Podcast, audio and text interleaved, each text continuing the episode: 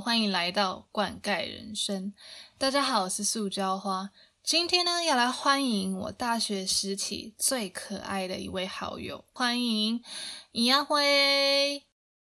Hello，大家好，我是尹亚辉。对，尹亚辉呢，跟我在大学时期呢是参加了某一项活动的战友。这个活动呢，我们在大学参加了大概有快十次左右，非常非常的热衷。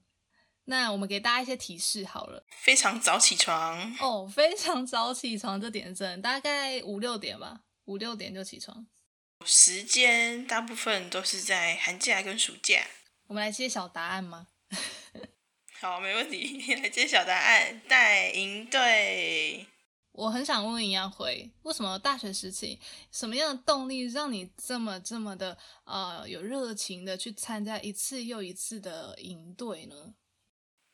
动力哦，我觉得一一开始的动机是学姐把我拉进去，但是进去之后就发现说，其实可以认识蛮多朋友，然后觉得自己做这些事情，其实对小朋友或是对自己其实都蛮有意义的。嗯嗯嗯，那时候好像有社团博览会吧，然后就某次经过看到他们在宣传，然后我就想说，哎，那我寒暑假都很无聊，我都不知道要干嘛，然后我就随口一问说，哎，请问一下你们社团还有在出营队嘛？因为好像寒暑假可以出去，结果他就跟我说。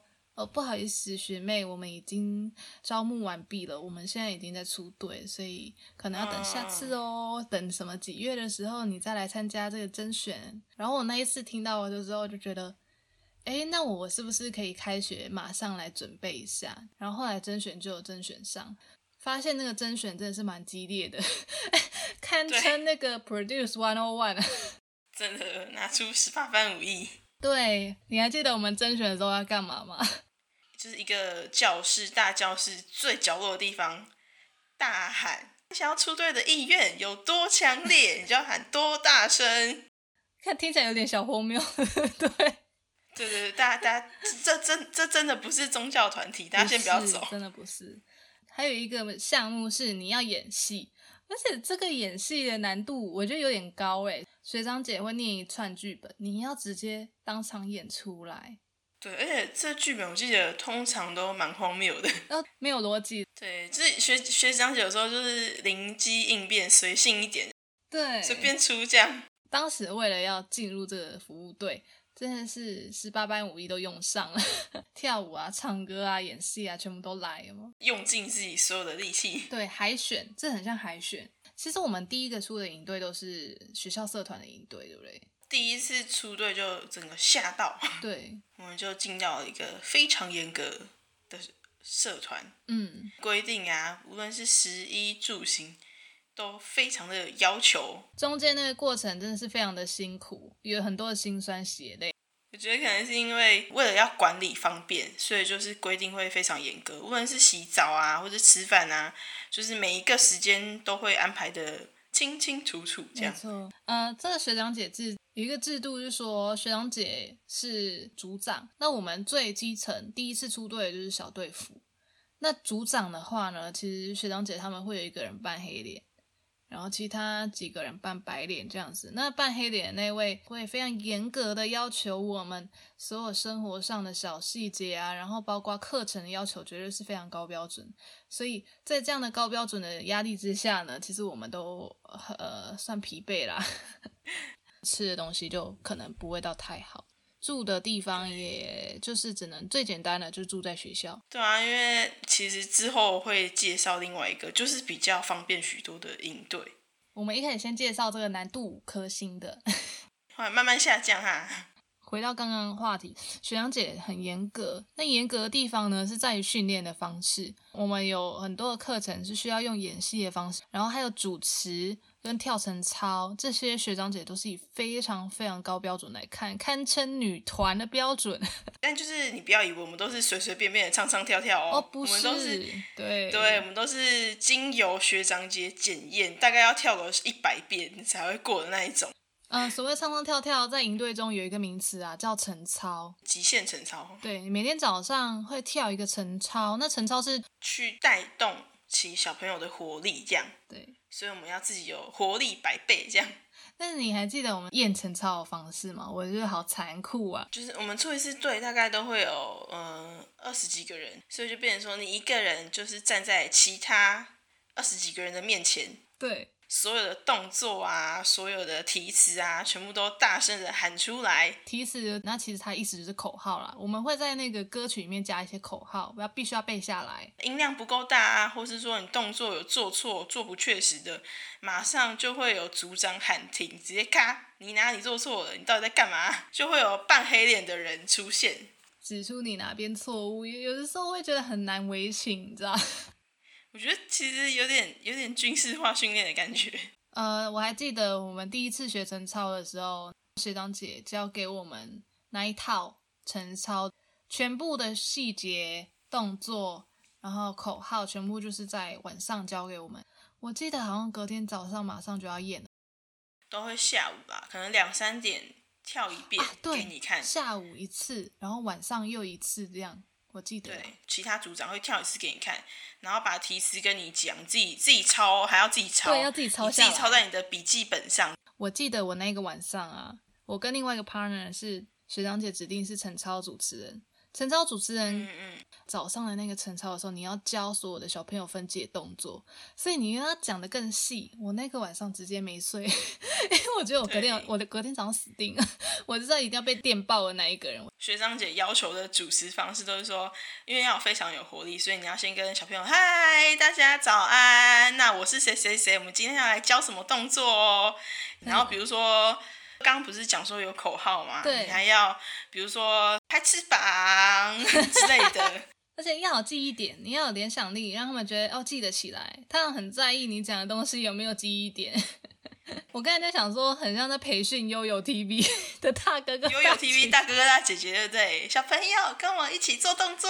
对，完全就是那个规格，你知道在进行。对对对对，哎，他说要带着大大的笑容，满满的活力。而且我们是不使用麦克风的，我记得。对，我们全靠我们的丹田，这样出一个营队结束就扫下来了。对，每天必备吃的就是那个罗汉果，对，还有川贝枇杷膏，三宝这样，对，三宝，营队三宝，对，好无言。保护你的喉咙。你知道吗？我刚才也没有讲完，我那天熬夜了。我熬夜就是觉得隔天我晨操组织学长姐来验收，不能丢脸。然后重点是我熬夜完之后，我隔天跳的更惨，全部忘光。还记得我那我还记得那时候学长姐还说你不是很会吗？不是跳到天亮吗？啊，怎么跳那么烂？超酸的，天哪，超酸的。我那一天真的欲哭无泪。我想说，早就知道我是不能熬夜的人，我就给他直接睡到底吧。隔天早上也是忘光。每个人的方式不一样。当时除了我跟另外一个 partner 熬夜以外，还有另外两个人也是熬夜，因为他们也是觉得哦，超累蛋，但他们表现很好，表示他们熬夜是有效。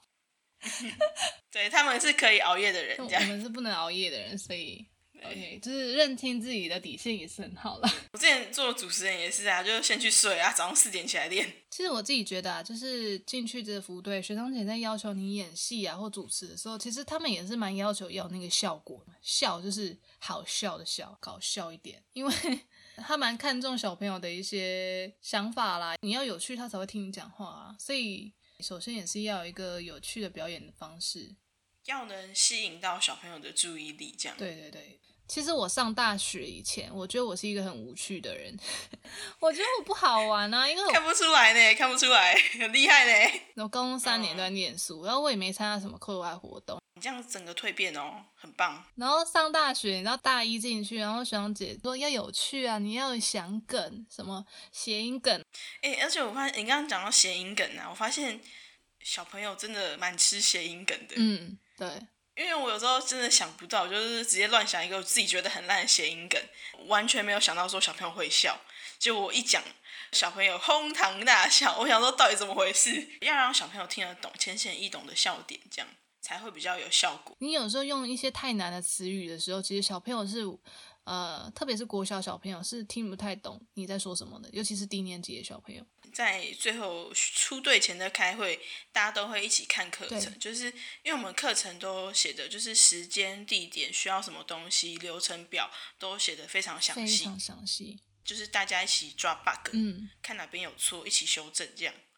也没有在浪费时间，就是你很认真的对你写的东西，呃，负责任，然后其他人就算抓出 bug 也没有关系，因为我们为了要的是这个团队可以更好，训练上，然后还有一些辛酸血泪啦。我就记得有一次我们出了一个营队，然后那间学校的热水量不太够，然后那时候又是寒冷的冬天，对，寒假那时候有寒流，两三个人去洗完就没有热水了，你还记得？大家准备要去洗澡，发现只有冷水，所以我们就紧急赶快 call 就是学校的负责人，对然后学校联络人就说啊，这样那个大家都下班了，不然明天再修好了。对，明天早上再起来洗澡就好了。因为他的那个场地本来是只会供应，就是给他们少少的人数使用，没有办法供应到二十几个人。对对对，当天都汗流浃背，所以就变成说我们当晚就是紧急要处理这个危机事务，最后就只好打给学校的老师这样。我们那时候学校的老师是建议我们去附近的，我们附近有一间消防局，还有一间还有一个警察局，还有一个是学校的实习老师的家里。对，我们后来就是人分三路这样去三个不同的地方洗澡，对，其实都还要走一段距离，你知道，每个人都拿了脸盆，然后里面装了自己的换洗衣物跟盥洗用具，然后呢就这样走路走到警察局啊、消防局啊，对，就是人生第一次进警察局跟进消防局，就是那个时候进然后。去去借洗澡的地方。对，我们那时候还跟就是警察聊一下天，跟消防员聊了一下天，这样。因为你也不好意思在人家那边洗很久，紧张的状态就哦，赶快洗完，我们就也不要去浪费人家的时间，因为毕竟，呃，他们那些水电费也是他们自己支付的嘛，对不对？对啊，而且就是其实他们自己也要用。对啊，我们也是不好意思说这么多人去把人家的热水用光。就是出队会遇到非常多危紧急事务，对意想不到的紧急这事务。件事情是我们在学期初的时候完全没有想过，因为我们已经跟学校都讲好我们的需求了，但是到现场总是会有些意外发生。我还有想到有一次是非常之特别，对，我们住的是呃废弃，就是已经没有在用的一个大礼堂，挑高的天花板。然后我们去的当下，它的地板大概是有三层灰，然后的天花板都是蜘蛛网。他们已经很久没用了。所以里面就是有很多昆虫啊，一堆就是已经制成一个生态系的这样。很可怕哎、而且我记得那时候老鼠、蟑螂，然后隐翅虫什么都有。对啊，什么天牛也有挂在天花板上。我清了一个下午才清完吧。礼堂它的天花板都是挑高的嘛，我们清不到上面，所以我们就是一样看着这些天牛啊、蜘蛛啊、一些小昆虫，就是 挂在天花板面对面睡觉这样。那个地方很有很多隐翅虫，呃，大家可能不知道隐翅虫是什么。它长得有点像水蚁，就是它的屁股是有点红红、暗红色的汁液这样。所以就是如果大家看到就是你不知道是什么东西，但是它屁股红红的话，不要让它汁液啊溅到你的皮肤上，因为它的汁液其实会把你的皮肤有点像是烧伤的感觉，是灼伤的感觉，会起水泡，对非常的危险，会留疤痕这样。对，因为我们那时候我们是拿着睡袋，然后打地铺睡觉，那地上都是隐翅虫，无法避免。那时候大概全队的人，几乎百分之九十的人都有被隐翅虫的汁液溅到，然后大家的手全部都是那种红红肿肿的样子。对啊，因为有时候你睡觉，你翻身，你也不知道它在哪里，所以就每天早上起床第一件事情就发现哦哪边痛哪边痛，就是被隐翅虫弄到了对，真的，我我自己是我出队完之后我才发现，我也被隐翅虫汁液弄到，然后我的手就这边就很像是起水泡一块，很可怕哎、因为我那时候是脖子，也有也有人是脸用到，所以就是真的是很危险。但我觉得就是因为我们刚刚讲都是非常刻苦的部分，但其实有一些很好笑的部分，所以我们才可以就是坚持这么久，出这么多次，就是也是有一些很好笑的部分啊。就比如说我们第一次出队的时候，我们去洗澡，不是都去就是香科大楼洗嘛？我们是去借香客大楼，对，对对对对，就是我们会就是从学校走过去，大概五分钟的路程。那这五分钟路程就会路过一些就是咸酥鸡摊贩啊，所以就会想要去偷买一下可。是我们的营队是规定不能买的，就是我们不能去外面买东西。对他就是说你要买，你就要买全队的，对，很重视团队生活。对你不能偷吃这样，但是当然还是会有人偷吃。对，当然的。战斗早每个人规定就七分钟，就是有男生，因为他洗很快，可能洗了一分钟就赶快丢出来那个咸酥鸡。超快的。对他们就是可能一分钟冲个水，灌个水就好了，就是这样，然后就冲出来买咸酥鸡，然后再回去装没事。对，重点他们买咸酥鸡的时候，老板还跟他说：“哎，你们其他队的那个谁谁谁已经来买完了，已经没有了。”我们瞬间就知道是谁，就是组长们。而且当时就是因为我们不是说不能外食吗？还有小朋友跟我们告状说：“哦，昨天在那个夜市有看到谁谁哪个哪个大哥哥在那里逛夜市。”对。然后就想说，直接被我们抓包。不是组长吗？对，就是他们知道哪边有漏洞可以钻，啊，我们就是还菜，还不知道怎么菜椒啊，你知道？我们有一个朋友叫我们家阳光美女，好了。好好好好好。阳光美女，她应该会听这一集，Q 她一下。好好称赞一下美女美女。那一天也是出去出去洗澡，然后有经过一家珍珠奶茶店，然后阳光美女就跟我说：“哎，你要不要喝？”珍珠奶茶真的很好喝，模仿很像，超像，语气超像。对，然后我就跟他说不行啦，那个学姐学姐在旁边，我就说不行会被学姐发现，不行不行。然后那阳光美女就说：“我跟你说，此时不喝，更待何时？”他讲完这句话，我就被说服了。我就说好，那我们赶快洗完澡，我们马上冲去买。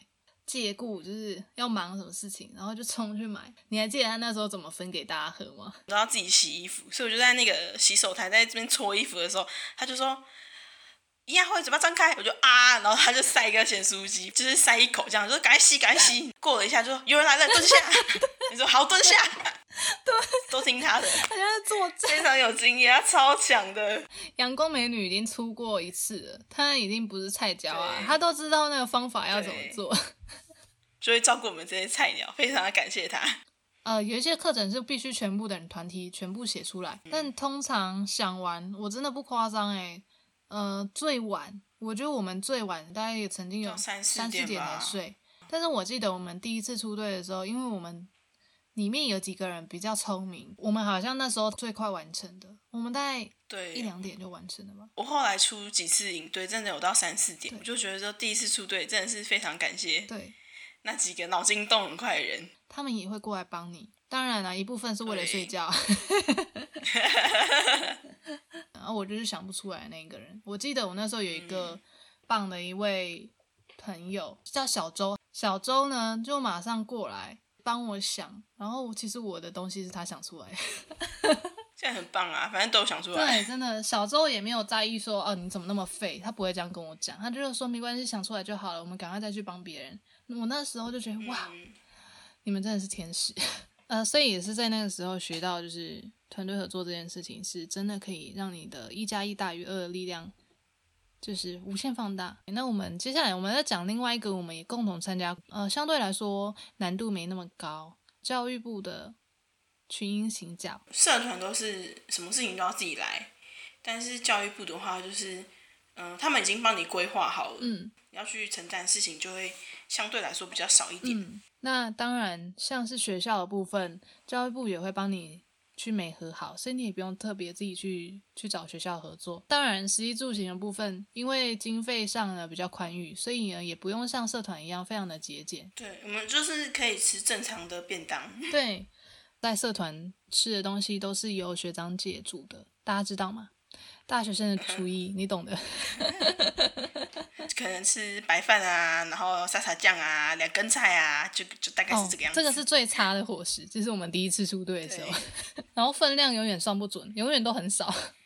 每次出完社团营队都觉得知福惜福，真的。所以来到教育部的这个群英系教营队的时候，我就觉得哇，吃的也太好了吧！这样在出营队的时候是一件多么幸福的事情。训练起，我们是住在一家，它全是包栋民宿。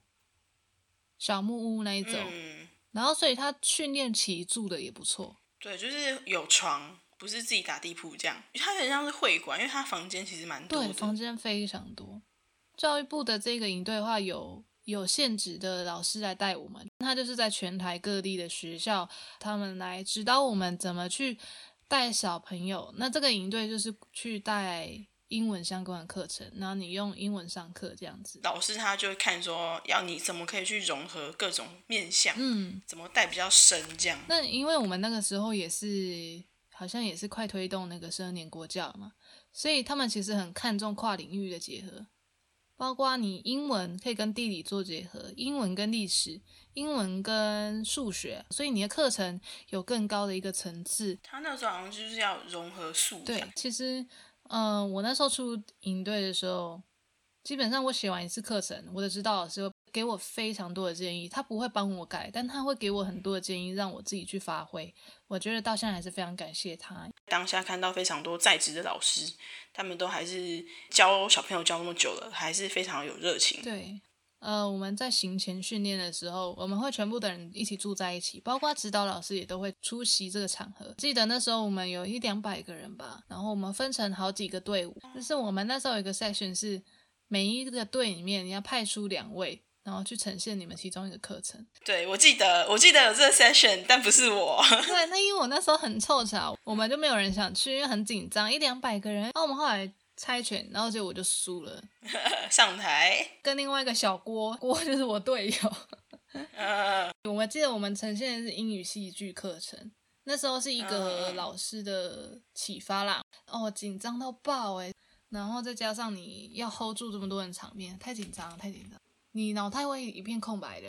嗯、我们是先参加社团，然后之后参参加教育部，所以我们是有点像是历经了社团的磨练，嗯才去参加教育部。对，心脏会比较大颗，但其实因为底下真的太多人，嗯然后年龄又不一样，就真的还是会紧张。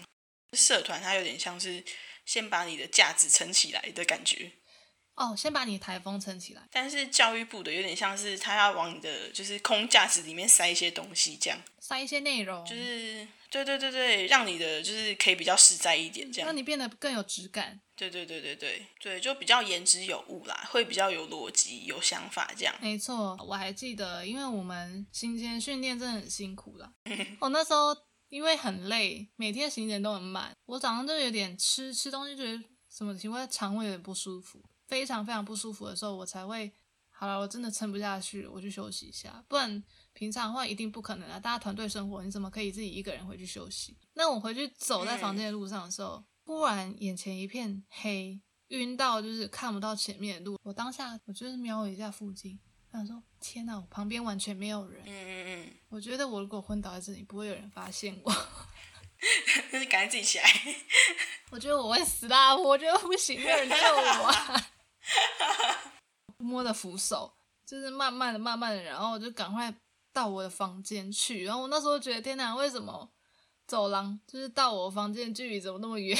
嗯，然后到了房间之后，我立马躺下，我整个人马上睡着，然后睡到我的朋友是在敲门说：“哎，你还好吗？你说你要回去之后你就没有消息了。”我其实也不知道为什么当时要这么拼，可是你真的不知不觉在团队的一些支持下，或者是竞争下，你真的会付出你全部的力量。因为那时候可能是大学生，只有那一件事情是大家共同目标，嗯、大家都往前冲嘛。对，但后来就发现，嗯、出了社会就发现说，有些时候可能要想的再更多一点，这样。对，对，就没有那么单纯。嗯，照顾自己身体还是要摆第一位。对对对对对。对啊，以前比较横冲直撞啊，现在出社会之后就觉得不能这样。